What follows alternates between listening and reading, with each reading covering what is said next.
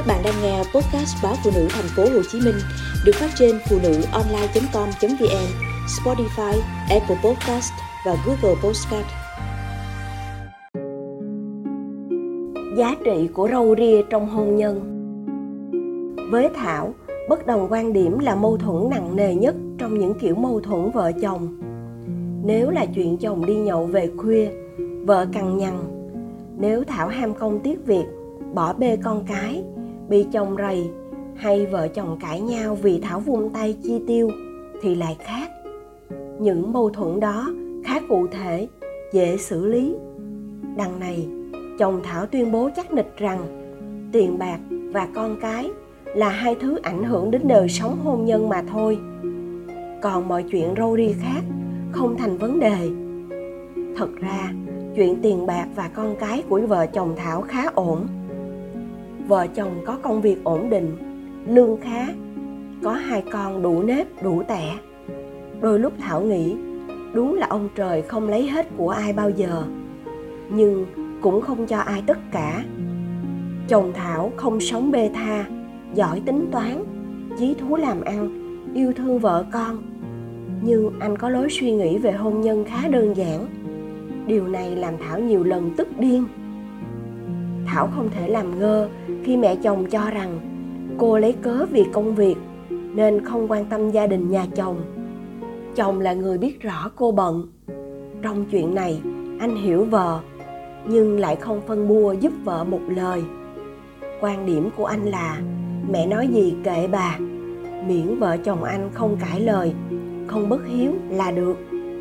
Với anh, vợ chồng sống với nhau, hiểu nhau là đủ anh không muốn cuộc sống gia đình phải chịu tác động của người khác, kể cả người thân.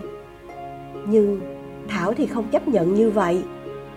Chuyện mẹ chồng hiểu nhầm con dâu, nếu có chồng đứng ra giải thích, sẽ dễ được mẹ chồng thông cảm hơn. Một lời giải thích có lợi đôi bên. Vậy mà chồng không làm, để cô phải chịu tiếng oan với mẹ. Chuyện này, chồng bảo cô đừng để tâm. Nghe sao được?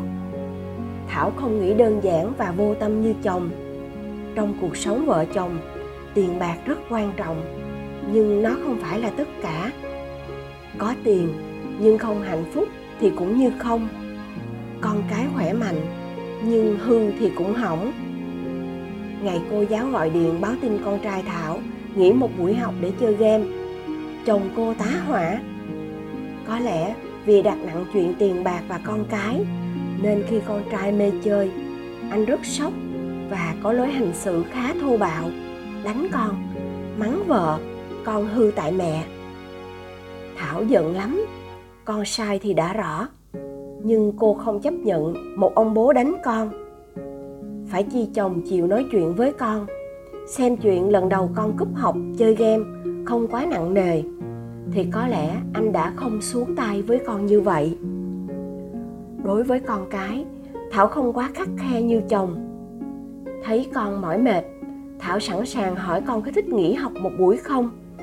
Chứ không đợi con sốt, có toa bác sĩ mới cho con nghỉ học. Thảo không cổ suý hành động cho con nghỉ học theo cảm hứng của ba mẹ. Nhưng thảo biết con đang rất muốn ở nhà với ba mẹ ngày hôm đó. Và hơn hết, thảo hiểu con mình là một đứa trẻ ngoan chuyện tiền bạc cũng thế. Có một người chồng giỏi kiếm tiền như anh. Thảo thấy mình may mắn, bởi hôn nhân chật vật vì tiền là một thiệt thòi.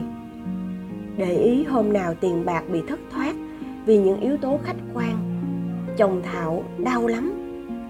Thảo muốn nói một câu động viên kiểu, tiền ra rồi thì tiền lại vào.